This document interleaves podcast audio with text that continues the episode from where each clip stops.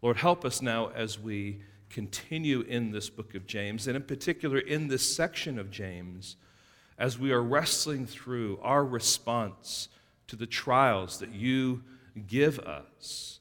And Lord, help us to, to learn, Lord, from you. And so, Lord, what we know not, would you teach us? What we have not, would you give us? And what we are not, would you make us? But Lord, give us teachable hearts to receive what you have for us today. And allow me simply to be your messenger, to be faithful to what you say. In your name, amen. Thank you. You may be seated. I want to begin this morning with a very serious question Why are fire engines red? Well, they have four wheels and eight men. Four plus eight is 12. 12 inches make a ruler. A ruler is Queen Elizabeth. Queen Elizabeth sailed the seven seas.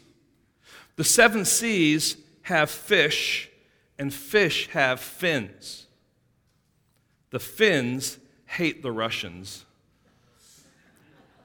The Russians are red, and fire engines are always Russian, so they're red. So goes the logic of this little poem. And friends, if we are honest, oftentimes our logic in the midst of trials doesn't make sense. You've probably interacted with someone who's going through trial and they're, they're convinced of something or they're thinking through things and you're like, man, they're just, they're just not thinking clearly here at all. And we may not like to admit it, but the reality is, trials do things to us that we're not always thinking clearly. And James here is writing to these believers that have been scattered abroad, and he's beginning by saying, Listen, when you go through a trial, I want to help you think clearly through that trial because they were. They were being persecuted, they were being ostracized. But it's not just always those big things his book actually reveals there's actually matters of the heart that are issues of trial and test. And we need to be thinking clearly through them. But, friends, all this goes back to the Garden of Eden, doesn't it? I mean, it, it, it, began right there at the beginning of that time of creation. When confronted about his sin of eating the forbidden fruit, Adam says, The woman you gave me. I mean, he's saying, you know, Yes, I saw the fruit. Yes, but do you understand, God, that, that you created this woman? And do you understand that this woman is, you know, when she wants something and she tells me about it, that I have no choice. I have to go do it. And ultimately, he's saying, it's not just the woman. He's saying, God, it's your fault because you created her to complete me. And then, of course, the story continues, and God approaches Eve. And when she's confronted, what happens? Eve says, The serpent, he deceived me, and I ate. It's not my fault, God. I was fooled by the serpent. To be sure, the serpent wants to fool you, but the serpent doesn't make you do anything. See, both Adam and Eve were given freedom to eat of any of the fruit in the garden except one. That was their test. Enjoy it all. Enjoy all of this garden. Just, just imagine what that garden was like. All the beautiful, tasty food that God had provided for them. But you can't eat of the fruit of this tree. Now, you know that's the, that's the worst thing to say to a child, isn't it? Yeah, you can eat all this stuff, but you can't eat this cake, this cupcake here. You can't touch it, you can't eat it, you can't do anything with it. Oh. Now the question is why? Because there's something special about it. Yeah, there is something special, but you're not allowed. Adam and Eve gave into their temptations. It was a trial that God gave them, it was a test, and they allowed themselves to be drawn away and enticed but they didn't take ownership. They desired to blame shift instead, right? And friends, that's what James is, is seeking now to address as he continues to speak about how God's people are to face trials. So far, as we've gone through this book of James, James has counseled his readers about steadfastness in trials. And I've presented to you, that's really the theme through this book, is remaining steadfast in the midst of your trial, whatever that trial or test might be. But he's also then talked about wisdom in trials, right? If you, if you don't if you don't know, if you're lacking something, and certainly you're lacking wisdom, ask of God. He'll give you wisdom. He's generous. He loves to give wisdom to his people. And then last week we looked at the subject of blessings and trials. Well, those two words kind of aren't supposed to go together. But if you remember, as James unfolds it, he says, Blessed is the man in verse 12. Who what? Remain steadfast. And the idea there is that other people are looking at you and saying, How in the world can you, can you manage this? And you're saying, I have God's wisdom to remain steadfast in this trial. So, this has been a powerful section of Scripture because as we've moved from the book of Job, when we've been sitting with Job throughout all his trial and interacting with that, now we're coming to some practical principles to help us endure the trials that we're facing. And he says here, where he addresses now this idea of temptations with trials. And I would like to say that our text today um, is basically this it's a warning for Christians to deal rightly with temptation in the midst of their trials. Now, if we were to structure the passage, it basically is structured under two headings. The two headings would be this James is making two points. He's wanting his readers to understand two things. First of all, that God is not the source of temptation. You can't blame him for your temptation. And secondly, that God is the source of all that is good. So that's at the beginning, verse 13. And then at verse 17, we have the second point. That's the structure. That's how he's kind of laying things out. And the focus is on God. But in giving us that structure, he is also seeking to ask and answer three questions. And the three questions are where do temptations come from? Secondly, how do temptations operate? Third, how do we overcome temptation? Okay, so, so the structure is, is kind of saying this is who God is. God is not the source of temptation, He is the source of all things that are good. But then He's also asking these three questions. So we're going to try and put those things together, following the structure of the text, but then asking those questions as we go through that structure this morning. All right? So let's first of all just consider the fact that, that James is wanting to emphasize for us that God is not the source of temptation. Let's read verses 13 through 14. Let no one say, when he is tempted, I am being tempted by God. For God cannot be tempted with evil, and he himself tempts no one. But each person is tempted when he is lured and enticed by his own desire. Now, friends, James is telling us initially that temptations are the normal experience for every human being. In verse 13, he says, when he is tempted. In verse 14, he says, every man is tempted. In other words, there is a test, there is a trial that you and I are going through. And with every trial, there is always the possibility and there's always the reality of temptation.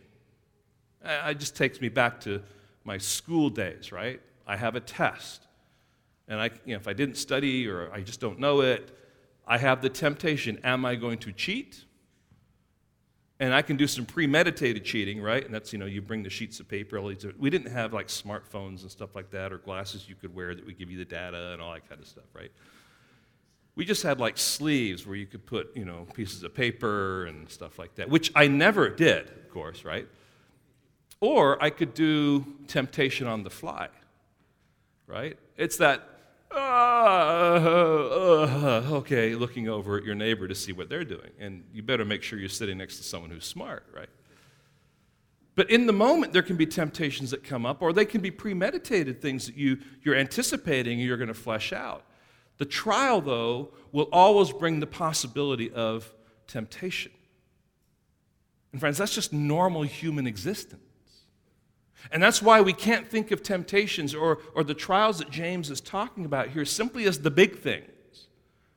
These are the normal, everyday things that we go through um, all the time sinful behaviors that we might struggle with. So, I mean, there, there, are things that go on in our head, right? Notions that we think of, uh, uh, ways that we're speaking to ourselves in our head, things that then we do out of that.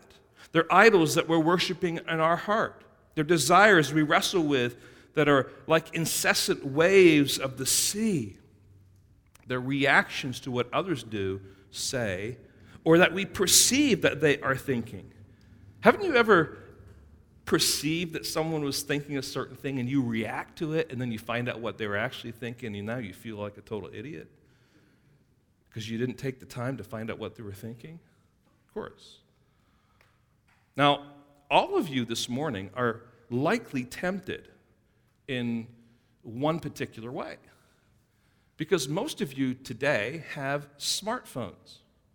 Some of you are using them to actually follow along with your, you know, the scripture here.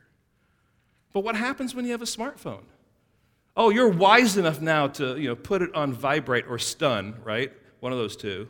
And if someone sends you a text during the sermon, you know, it goes off and you're like, okay, should I check that now? Should I wait? Now, interesting, when I was growing up, and some of you in here would attest to this when you were growing up, um, you had to wait till you got home to even find out that there was a phone call, right? Perish the thought that we would have to wait a little bit.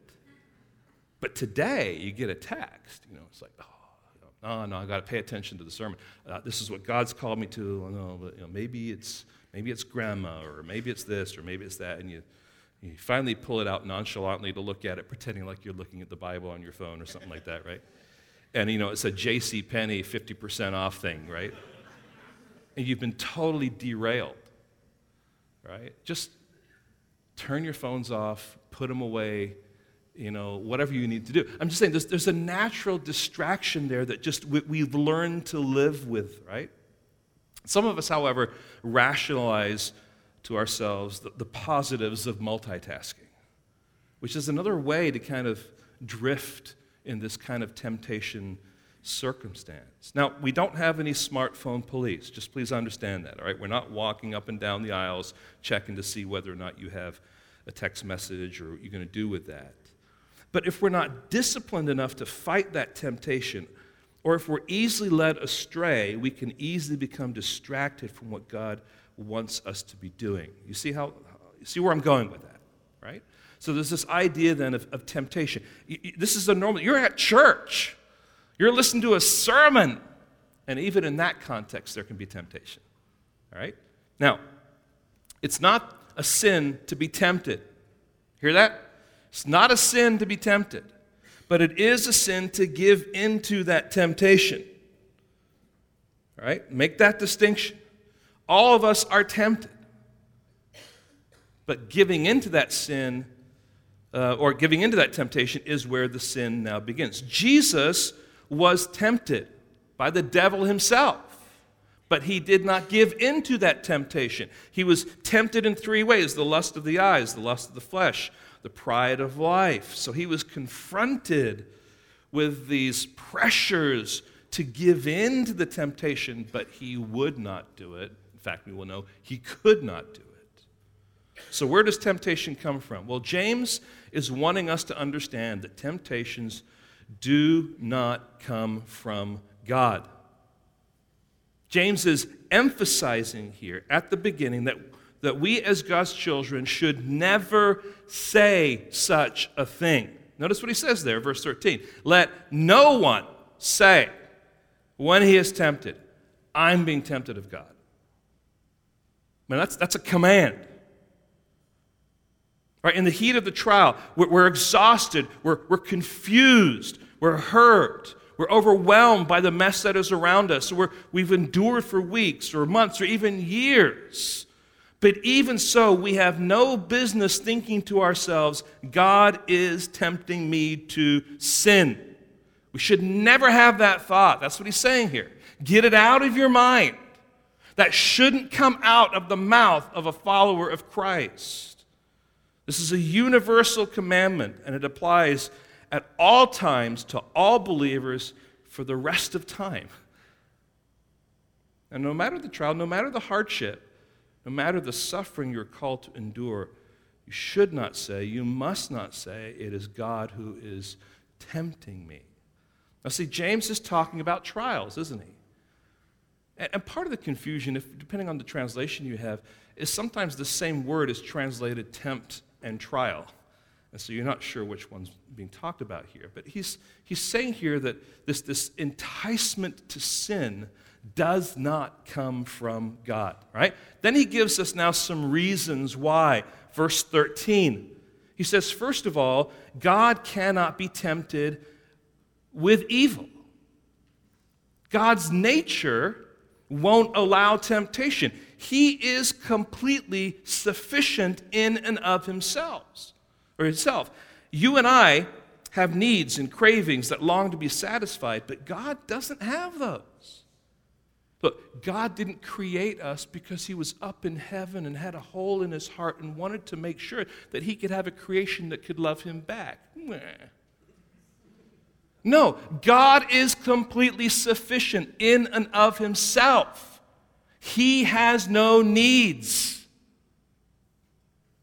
And therefore, he's not, by his nature, tempted. He is holy and pure and without sin. There is not the smallest trace of evil in God's nature at all. He is light, and in him is no darkness at all. That is why when Isaiah saw God high and lifted up and the angels singing, Holy, Holy, Holy, he said, Woe is me. And we understand that, that if you wanted to pick out who would be the godliest guy at that point in time in the history of the world, it would be Isaiah. And that guy is before God saying, I am undone. So temptation is a luring to something forbidden that we will have pleasure in. But God is never lured. God certainly does not take pleasure in sin. His actions flow from his holy nature, his holy character. So the expression, God cannot be tempted, translates actually one word. It literally, literally reads this God is untemptable. It's not that he can be tempted, but he chooses not to be. No, his very nature is I, am not tempted. I don't. You throw mud my direction, I stay white. That's just what it is. It's his nature. He is not somehow adjusted in his character, his nature, because of things. He is who he is. And that is who he is. But not only that, God does not then tempt anyone to do evil. Again, this flows out of his nature.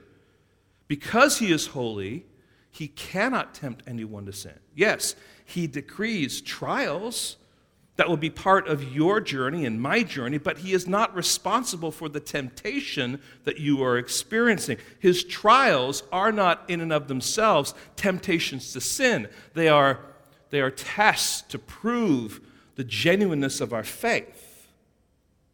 they're two separate things. So imagine it this way, trying to, try to picture this. God has a path for us, and the trial or the test is to walk on that path. And so we're walking on that path. But temptation is trying to grab us and pull us off that path. All right, just a way to visualize it. And so that's why, you know, in, in the Pilgrim's Progress, it's all about a man going on a journey. And if he goes off the path, he's in trouble. Right? So he's got to stay on the path. Just think of it in those terms. The path is where God has called you. It may have obstacles, it may be difficult, there may be suffering. But the path itself is not a temptation. Being on the path, though, does create in you now possibilities of temptation. All right. Now, 1 Corinthians 10:13 reminds us of this truth. This is Paul now speaking. He says, No temptation has overtaken you that is not common to man. God is faithful and will not let you be tempted beyond your ability, but with the temptation, he will also provide a way of escape that you may be able to endure it. And I just always think at the end of that verse, it seems strange in a, in a human sense to say, God will give you a way of escape so that you can endure it. It's like, wait a second. We want the, we want the escape without the endurance. but God says, no, remain steadfast. And in remaining steadfast down this path, you have a way of escape. It's God's way. That's the idea behind it, all right? So while God may test or prove his servants in order to strengthen their faith, he never seeks to induce sin and destroy their faith. So says Douglas Moo. So, who or what is to blame then for temptation? If temptations don't come from God, where do they come from? And we've say man has sought to answer that question since the Garden of Eden. And, here is just going to be a short list of many ways that man says um, temptation comes. Or to put it differently, the items on this list are to blame for bringing temptation to us.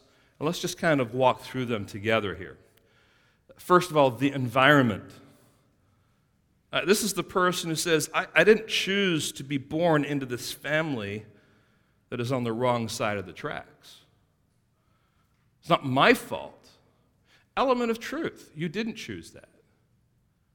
But your being on those sides of the track, and we understand what that means, the, maybe not the best part of town, does not mean then that you have no hope or you can't be a thinking person and you cannot choose to glorify God.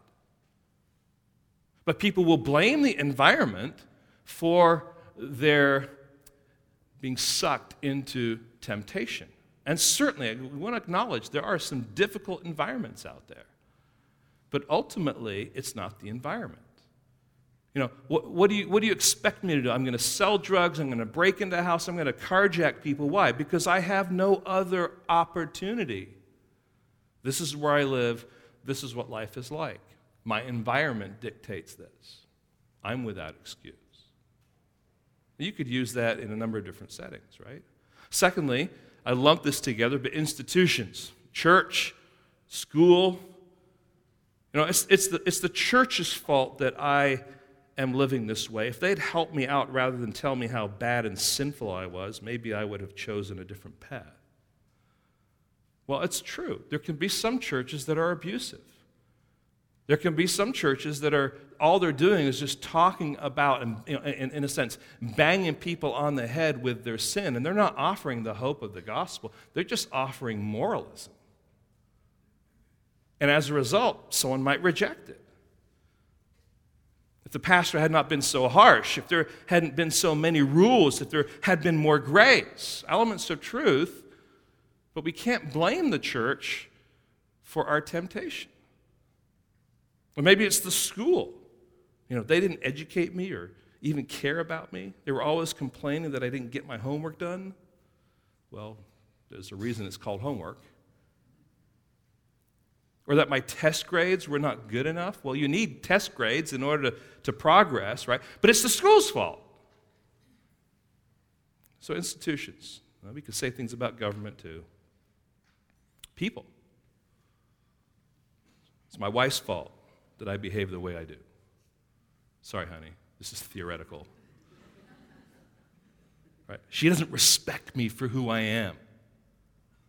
She's always nagging me about how I am to do this and that. I'm not saying this is true of my wife. I'm just saying, in theory, a wife could be saying something like this, right? And so the, the husband's like, well, I have no choice but to behave this way because of what she says, what she does, what she thinks.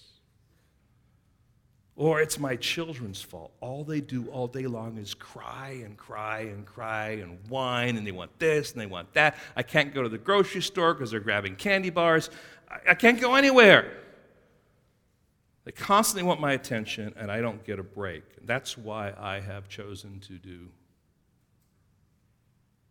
And here's the last one.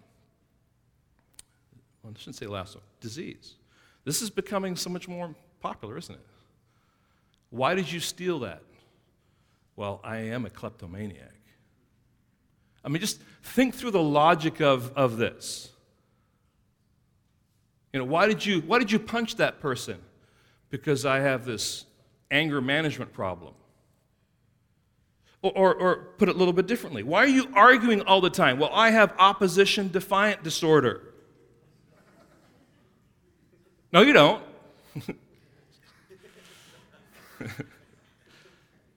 See, what's happened is we've taken our responsibility and we've put it in terms now that equate to disease, which takes away the responsibility of the individual. All right?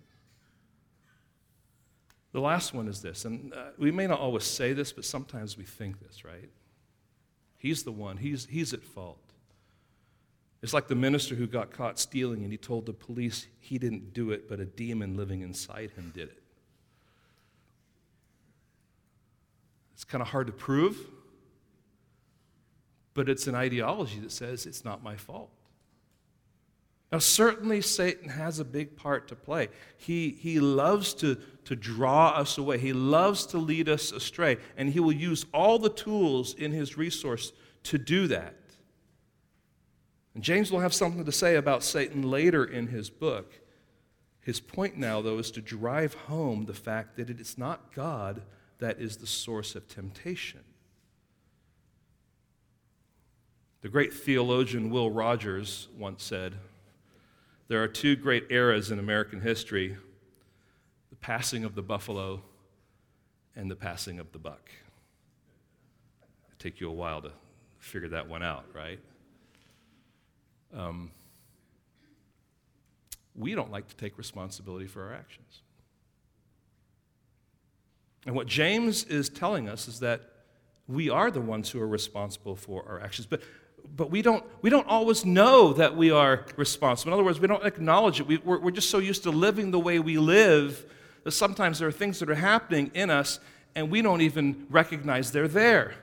This Friday evening, I got a phone call from Matias Mojica, and for those of you who don't know him, he's our, our uh, partner, missionary partner in Bolivia, um, and he's a national pastor serving there. And um, I had called him earlier in the week because there's stuff happening in, in, Bolivia. I don't know if you knew that, but there's, there's a lot of political unrest happening right now um, because of their, um, their elections that are taking place in October and um, there are demonstrations happening in Santa Cruz, they're happening in La Paz, and not only that, um, the eastern side of Bolivia is being rocked by fires. And part of the problem is that the president will not get help outside of his country to put out those fires when people are saying, We're here, we're ready, we'll do this, and he won't do it. You know, it's this kind of stubborn pride thing. And so I was calling to find out you know, how they, were, how they were doing, how things are going, how is this affecting the church. And it was, I was so engrossed in my conversation with him. And my wife and I were going to go out and we were going to go to the, to the grocery store together. And, and so I'm, I'm grabbing my keys and I'm making sure I got my flip flops. And then I'm wandering around. I'm, I'm on the phone talking to Matthias about what's happening. And I'm thinking to myself, now, where is my phone? Where, where is my phone? Now, it might be a sign of old age. I understand that, right? But here's the point I, I think sometimes we're like that. We're like, you know, wh- where is this temptation coming from? And it's, it's right there. And it's us. But we don't see it, or we don't want to see it. See, the temptation is not outside of us, the temptation is in us. And so this is what, what James now is, is saying to us. Temptations don't come from God, temptations come from within us.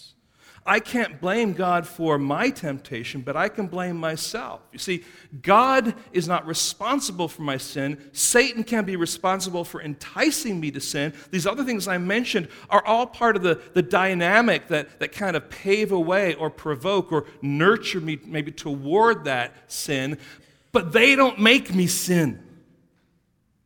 I sin because I choose to sin. You can't say, the devil made me do it, right? You made me angry. No, they didn't. Now, they did something to provoke you. But you made a choice to say, I'm going to respond in anger. Choice you have. It's not their fault. Now, what they may have done was, was wrong, it may have been sinful, but that doesn't mean that it's an open door now for you to respond in kind. We all are responsible for temptation. And James is going to unpack that for us here. So, James, having reminded us of God's nature, now reminds us of our nature. We are depraved. That's how, how we describe it. And that word depraved means that sin has touched every aspect of our being. That everything that we do is tainted in some way, shape, or form by sin. So even the good things that we do are tainted with sin. The reason I'm doing this good thing may be noble, may be helpful, may be right, but a part of me, a part of me wants to get some accolade, right? Part of me wants to be recognized. Part of me wants, wants you know, maybe to get something back from me. See, all these things are, are there. This is a good thing. It's, it's by itself, it's, it's, it's, it's neutral, except that there is in us this, this presence of sin. And so we're constantly being challenged then in the things that we're doing, even the good things that we're doing, to make sure as best we can to do them cleanly without sin. It's a challenge, isn't it? But that's depravity. We all have an inclination to sin of being dragged into sin, but it's our desire that drags us into sin. In other words, the responsibility for sin rests squarely on the shoulders of each human being. And so, friends, Douglas Moo reminds us that Christian maturity is not indicated by the infrequency of the temptation, but the infrequency of succumbing to the temptation. So, trials will come. And trials are there so that we will remain steadfast. And remaining steadfast results in by bearing fruit in maturity, is what he says in verse 4.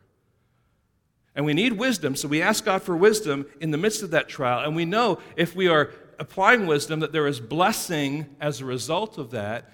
And that is all helpful because we need to recognize then that in the trial there's always the possibility of being tempted to sin. And that's not where we want to be at all. And so it's not that I wasn't tempted that is maturity, but it's that I was tempted and I didn't give in to that temptation that is maturity.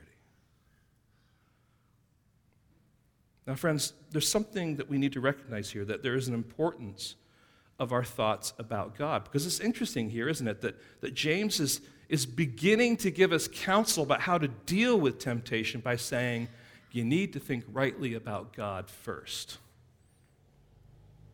We need to begin by, by, by fighting our thoughts about God. And if those are clear, if those are right, then the likelihood of continuing on and thinking wrong thoughts about that particular temptation are going to be removed. So I need to think rightly about God. I mean, here, here are some ways that we about God, how, how our mind drifts in the midst of the trial and temptation. We ask the question, why? Okay? It's a legitimate question. Job asked it, lots of people ask it, but behind that why, there can be different motives for that why. Why did you put me in this situation? God, that's not right. That's what we're saying. Why don't you relieve me of this situation? You know who I am. You know my weakness. Know my tendencies. You know what happens to me when I'm in these situations. So why, why, why would you put me in this situation? Or why didn't you show me this sooner? So I wouldn't have to go through all this stuff. I mean, why, why couldn't the pastor have chosen a different topic like a year ago when I was dealing with this? So now I'm only finding out about it. What's up with that, God? we're, still, we're still blaming God, aren't we? But we need to have right thoughts about God. God is not the source of our temptation. But what's, what's important for us to realize, and we'll see that in just a little bit, that He is the source of all things good. So just hold that thought. Now, James, having talked about this, moves into a section that oftentimes is looked at outside of the context of this.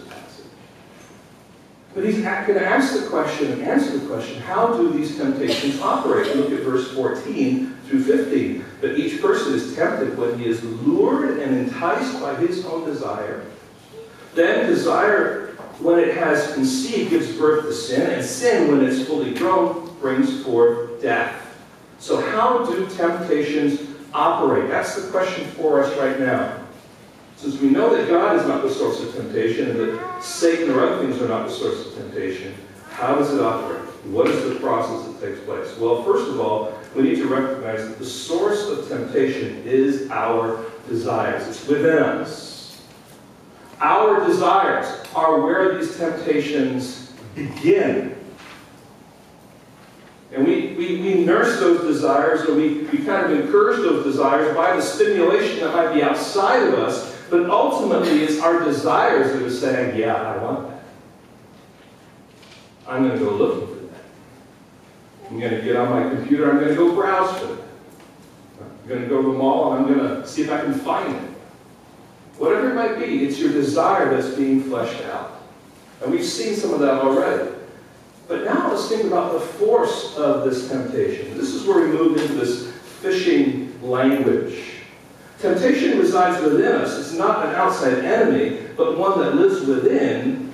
It's indwelling sin that lurks within us until the day we die or go to be with Jesus. That's just a reality of, of what's going on with us. And our whole walk with God is a process of putting things to death and then putting on um, the, the, the the close of Christ's righteousness. That we find that in Ephesians 4 and Colossians 3.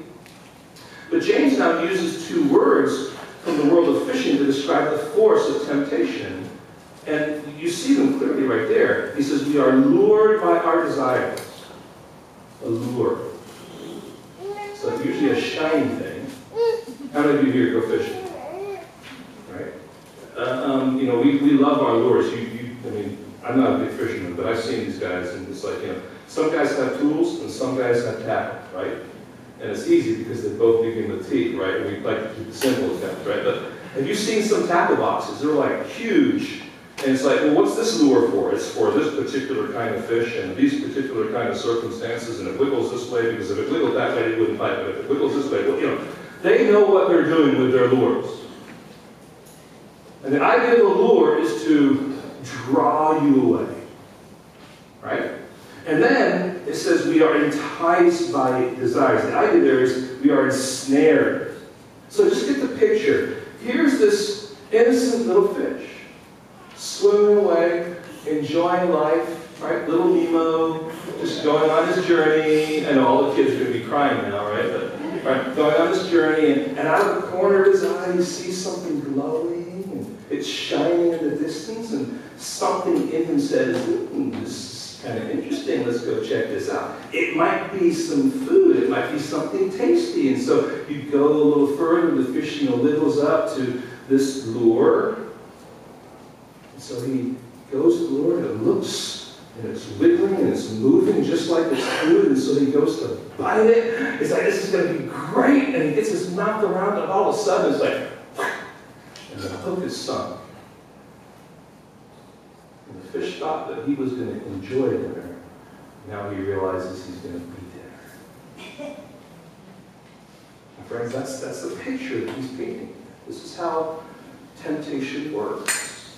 There's something in us that says, yes, I want to go after this. So when James tells us that we are lured and enticed by our own desires, he's saying we bait our own hooks. We are responsible for this temptation. We're not, we're not a fish that's going around just like, oh, oh, oh, what, what had to happen? You know, we're not passive. We are very active in this. Our desires are strong and they're desiring, they're moving, they're, they're striving after something. Charles Simeon uses the analogy that we are carrying about within ourselves much inflammable material. If we're not careful, temptation can strike the spark that causes an explosion. John Calvin says James' object is to teach us that there is in us the root of our own destruction. They're just both getting back to the point here that it's not God's fault, it's our fault. Our desires then can be lured, can be led astray, and they can be captivated then. But it's this temptation is, is something that we have control over. And friends, if we ignore the danger within or think that it has been eradicated, we are in a most precarious position. That's why even a man in his 70s can still struggle with something like pornography or may have difficulty walking through the city that might include a red light district light. He may be older, but he still has desires. And we just got to recognize, guys, we, we don't get over this. We don't, none of us get over the presence of temptation. None of us get over our desires, wanting to be satisfied. Have to battle that. We need to do that carefully with God's help. So we see the force of temptation. I mean, it's, it's powerful, isn't it? Just it's like, oh, I got, I got to do something here. But then there's the course of temptation. And now we use the analogy of childbirth. It says, verse 15, that desire, when it has conceived, gives birth to sin, and sin, when it is fully grown, brings forth death. There again gives birth to death. So James here personifies evil, saying temptations and desires come together to conceive, and the name of their offspring is sin. See that? Temptation and desires come together, and they then produce this offspring that's called sin. Now, sin is not cute. it's not little babies like, oh, right? No, it's a, it, it, it's, it's, it's a horrible thing. This is what happens when temptation and desire gets together. And sin grows up, becomes a parent, and gives birth to a new child by the name of death. Right? So that's, that's the picture that's going on here. So desire gives birth to sin, sin gives birth to death. Now, as a pastor, I often do weddings. And often in a wedding ceremony, uh, I will address those in attendance and ask the question if anyone here knows of any reason why these two should not be married, speak now or forever hold your peace. Fortunately, I've never had anyone speak up at that point in time. Uh, you, you, certainly don't want to be one of the, the you know, the wedding party. Um, I, so I've said some of those things, but never had anyone speak up. But what James is saying here is that we need to speak up in our hearts, right? When, the, when there's the potential of this marriage now moving together, when our desires are moving toward the temptation, we need to speak up. Because a marriage is going to take place, and when that marriage takes place, it will give birth. And it will give birth to sin, that sin will end up resulting in death. So the key point is this that both images end in death. The fish takes the bait, is hooked, and pulled to shore where it dies. Childbirth results in death. So we have desire, at least to sin, at least to death. And friends, it's helpful for us to see just that, that operation and to remember that it begins within us. It's our desires now cultivating habits that move us toward this marriage that produces sin. So God is not the source of temptation. You and I are the source of temptation. And there, there is this, this kind of operation that takes place desire, sin, and death.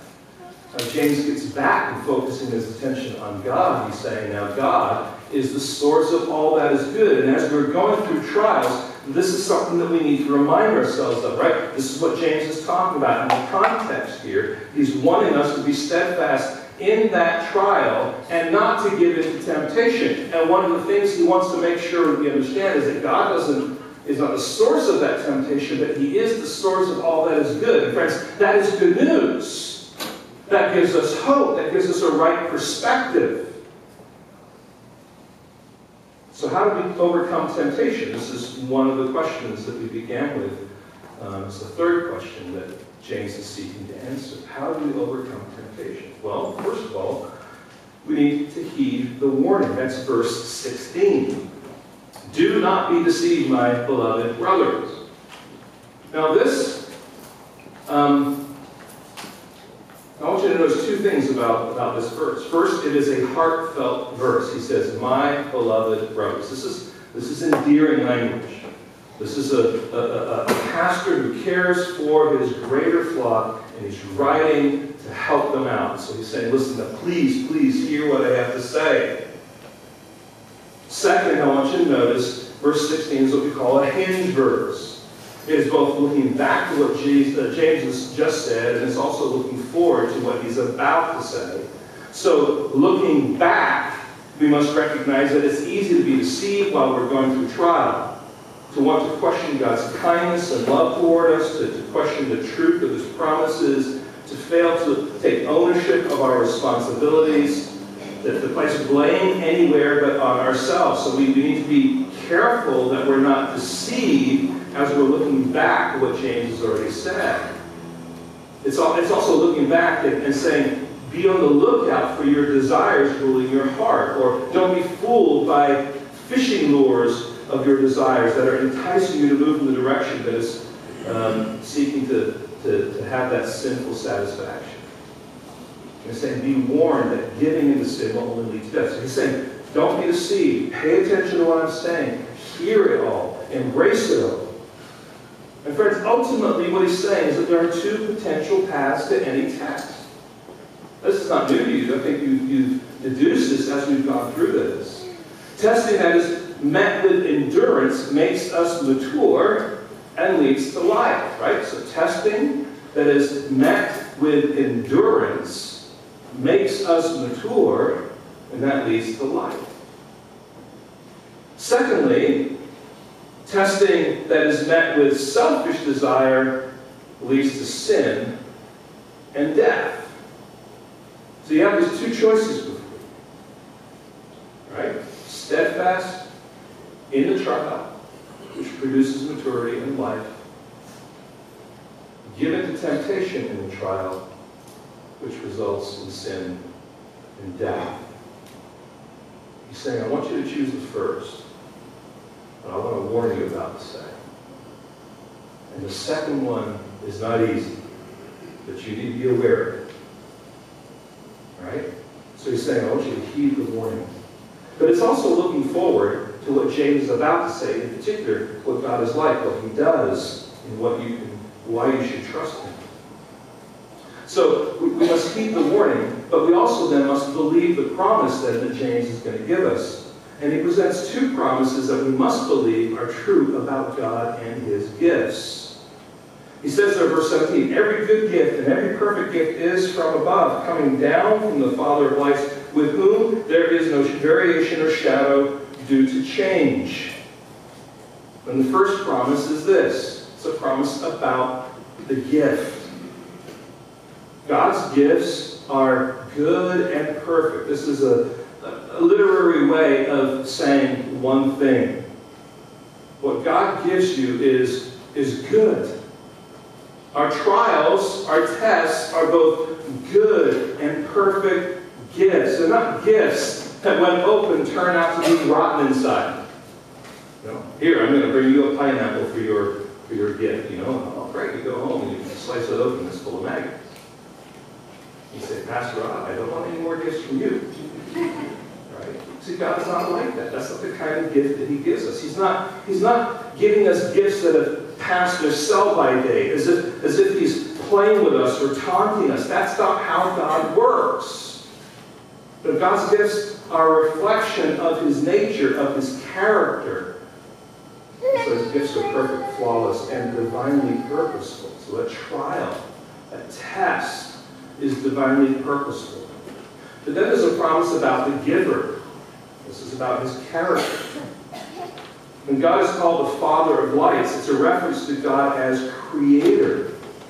He created the lights in the heaven and Genesis 1 says that everything God made and does is what? Good.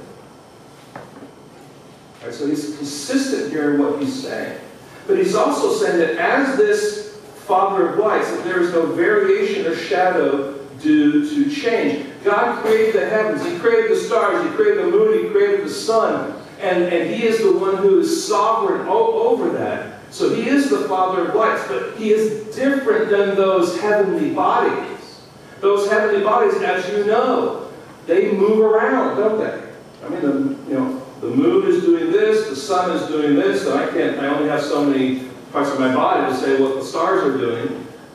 But they're constantly moving. But with God, there is no change.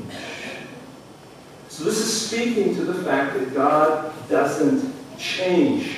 He's not one day giving you good gifts and the next day saying, I don't care. Eh, take this one. No, that's not how God is. God is consistent. He is always giving us good gifts. And through the prophet Malachi, the Lord declares, I, the Lord, do not change. Through John, we're told that God is light, and in him there is no darkness at all.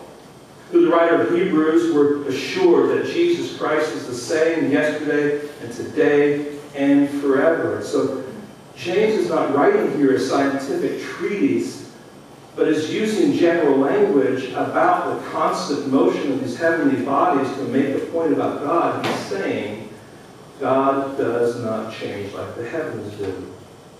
So, we must view our tests or our trials not as traps, but as good gifts from God that have been divinely crafted and are moving us toward maturity. Friends, it's just it's an important perspective that we need to have. Listen to Matthew 7, 1 through 11. In fact, I think I have it up there on the screen. Jesus is speaking here. He says, Ask, and it will be given you. Seek, and you will find. Knock, and it will be opened to you. For everyone who asks receives, and the one who seeks finds, and to the one who knocks it will be opened. Or which of you, if his son asks him for bread, will give him a stone? Or if he asks for a fish, will give him a serpent? If you then, who are evil, know how to give good gifts to your children, how much more will your Father who is in heaven give good things to those who ask him? You see how James is pulling the language of his Savior, his brother, who was his Savior, to, to kind of present for us how we are to, to perceive of these trials and these difficulties. God doesn't give us something other than what we are going through that is a good gift. It's not going to fool us. Thirdly, not only do we embrace, or we must heed the, warnings, heed the promise, but we must embrace our identity. And this is a particular um, gift that God has given us. Again, we must see that our temptation is not an external problem, but it's an internal problem. We must see that because that is true, the solution to man's problem then is not external. In other words, no external ritual or ceremony or rite or profession or action can change his basic evil nature, man's basic evil nature. He can only become righteous by seeking to behave, or so he can't become righteous by seeking to behave righteous or talking religiously. It's interesting as a pastor, this is what I experience because I'm a pastor. You know, you, you meet people, and you know, you're, you're, I'm, I'm, not saying, well, you know, you know, Neon, I'm a pastor, I'm a pastor, but you know, you start talking. Oh, you get to conversation. Oh, what do you do? Oh, I'm an engineer. Blah blah blah. What do you do? I'm a pastor. And something changes. And they start using like you know spiritual language. You know, changing your language doesn't mean right with God. Going through you know, religious ritual doesn't mean right with God. And we might say that's out there. but that can be gift. We can learn the language of the church. We can participate in the church and still not be born again. We need to hear that. And one of the reasons why we always want to keep the gospel central, not only is it a need for believers, but it's also obviously a need for unbelievers. We need the gospel. We need to be reminded of the gospel. Now, notice what it says here in verse 18. Of his own will, he brought us forth by the word of truth, that we should be a kind of firstfruits of his creatures. In this verse, we find three truths to comfort us and to give us light.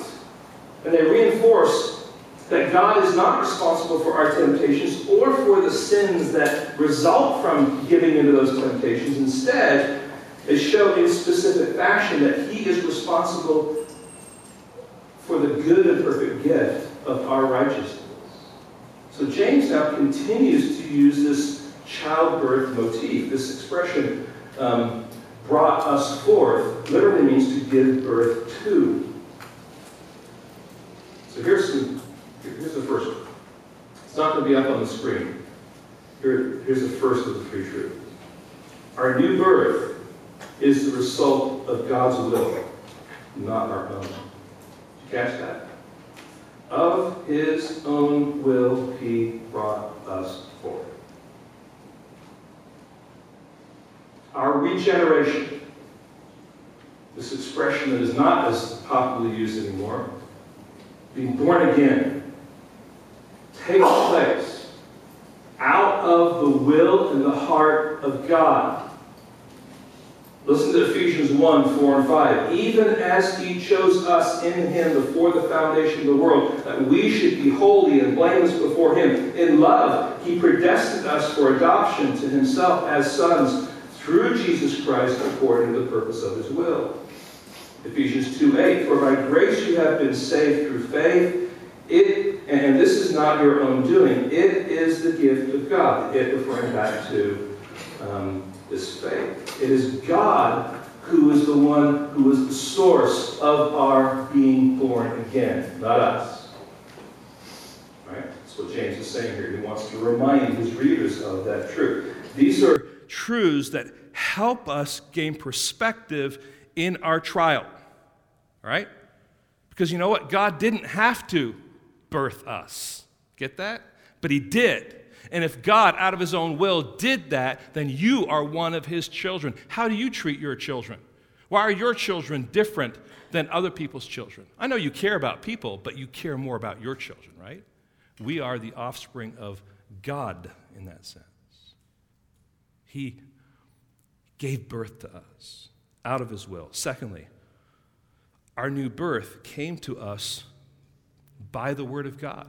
That's what it says. He brought us forth by the word of God. Listen to Romans chapter 10. How then will they call on him whom they have not believed? How, and how are they to believe in him whom they have not heard? And how are they to hear without someone preaching? And how are they to preach unless they are sent? As it is written, how beautiful are the feet of those who preach the good news. But they have not all obeyed the gospel. For Isaiah says, Lord, who has believed what he has heard from us? And then here's the punchline So faith comes from hearing, and hearing through the word of Christ. And James is just reinforcing that reality. God, out of his will, gave birth to you. God gave birth to you out of his word, by his word, by the preaching of his word. I think was a reminder here, if you remember, we were going through Mark's gospel, and Jesus was going and performing miracles and all this kind of stuff, casting out demons. I mean, he, you know, it, it was busy ministry, but his heart was always to preach the gospel. And that's why when his disciples said, you know, we're looking for you, where are you? People, people want you to come and do more miracles. He's like, no, I think we're going to go on to the next village. Jesus doesn't care. No, he cares because he knows what is important. It is the preaching of the gospel. You see, it's the word. And that's what James is reinforcing here. He brings us forth by the word of God. Number three, as a result, we are a kind of first fruits of his creatures. Now, this language, this expression, first fruits, is farming language that describes the best crops that were usually harvested first that were an indicator of what the rest of the crops would be like. And so he's using this then kind of as, language to describe those initial believers in the early church. Speaking here, this is, this is the earliest letter. and he's speaking to these new believers that are scattered around. You are the first fruits, is what he's saying. Since Christ has, has, has come and since he has gone, as the gospel has gone out, you are this first generation of believers. You are the first fruits. But you are a representation of what the rest of the harvest is going to look like. And if you're a child of God today, you're a part of that harvest. Now, you, you see what he's doing? He's saying, listen, as you're going through trials and as you're wrestling with temptation, be reminded of your identity in Christ. God is the one who birthed you, God is the one who birthed you by his word. And God is the one who has harvested his crop and is still harvesting his crop. And you're a part of that. Don't forget who you are in Christ. You see, God is not the source of temptation, but He is the source of all things good. He gives good gifts to His children. And the primary good gift is the gift of regeneration whereby we are brought from death to life. Now, just get some perspective here. Temptation moves from desire to sin to death. Regeneration moves from divine desire interacting with death that produces eternal life. See, it's the opposite. One leads to death, what God does leads to life. Now, friends, there's a lot that we could say here. I just want to bring it to a conclusion now with just four concluding thoughts that flow out of this that I think come in logical order for us as we're seeking to, as James is seeking to help us deal rightly and think rightly with temptation in the midst of our trials. And he wants us to be thinking clearly. So we need to be thinking clearly on four levels. Number one, we need to be thinking clearly so that we can have a right view of God.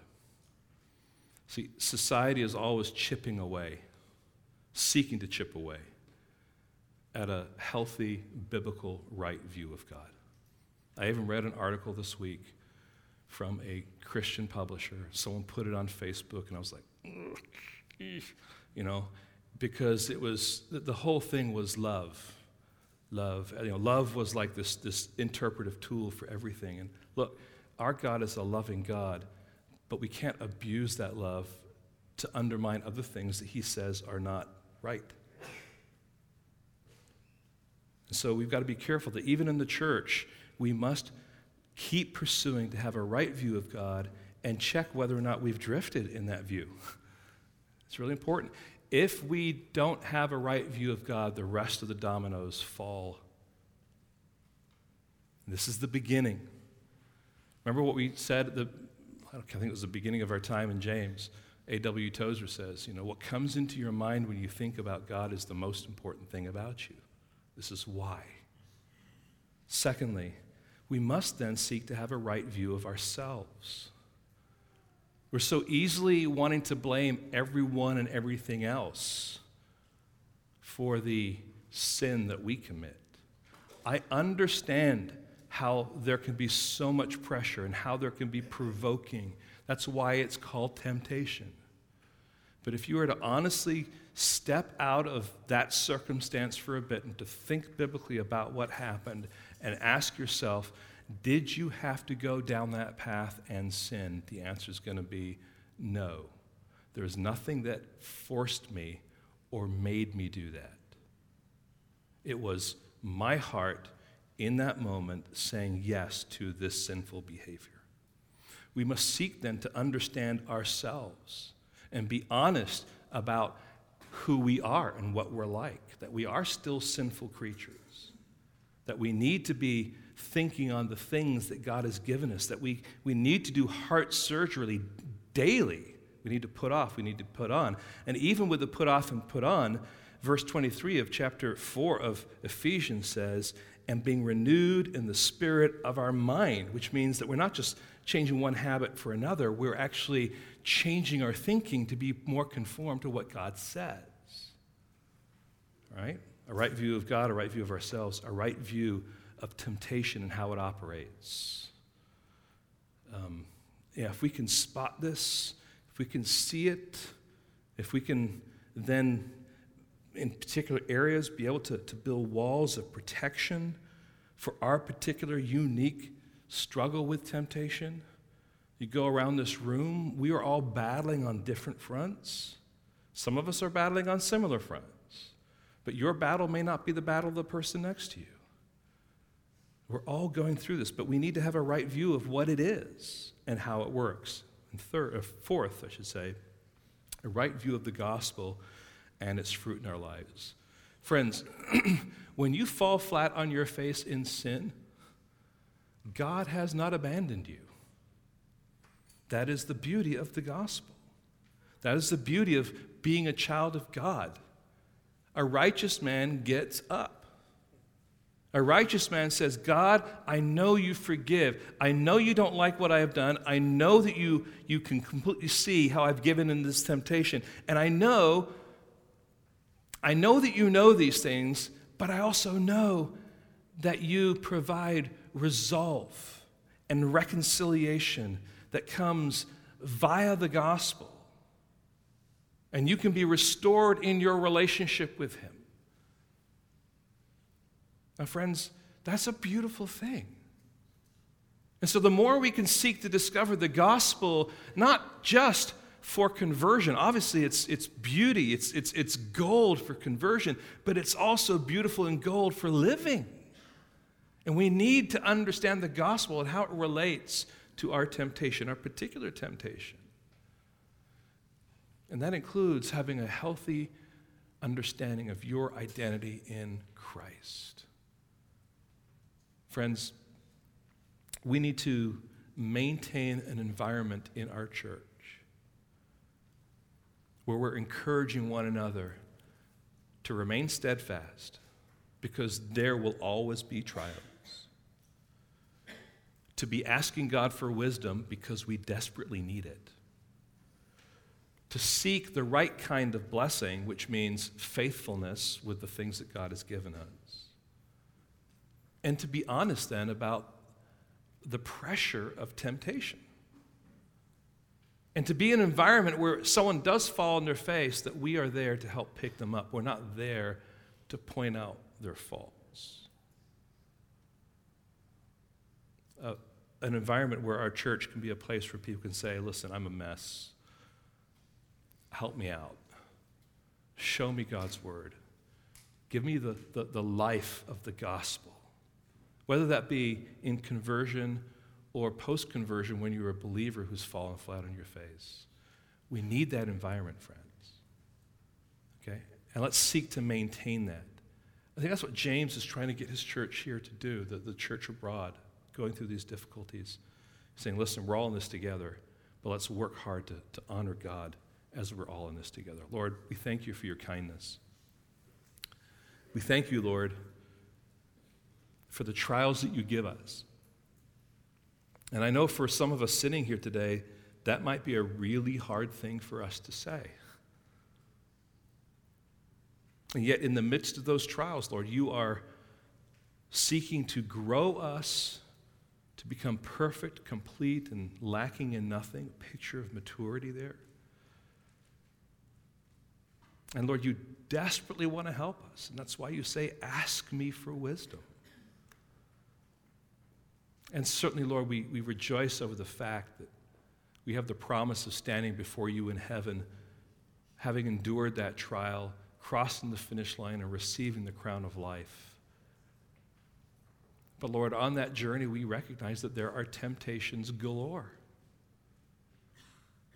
And we may be able to fight off some of them, but there are some unique temptations for each of us in here, Lord, that we battle with. And Lord, we, we need your help. We need your guidance.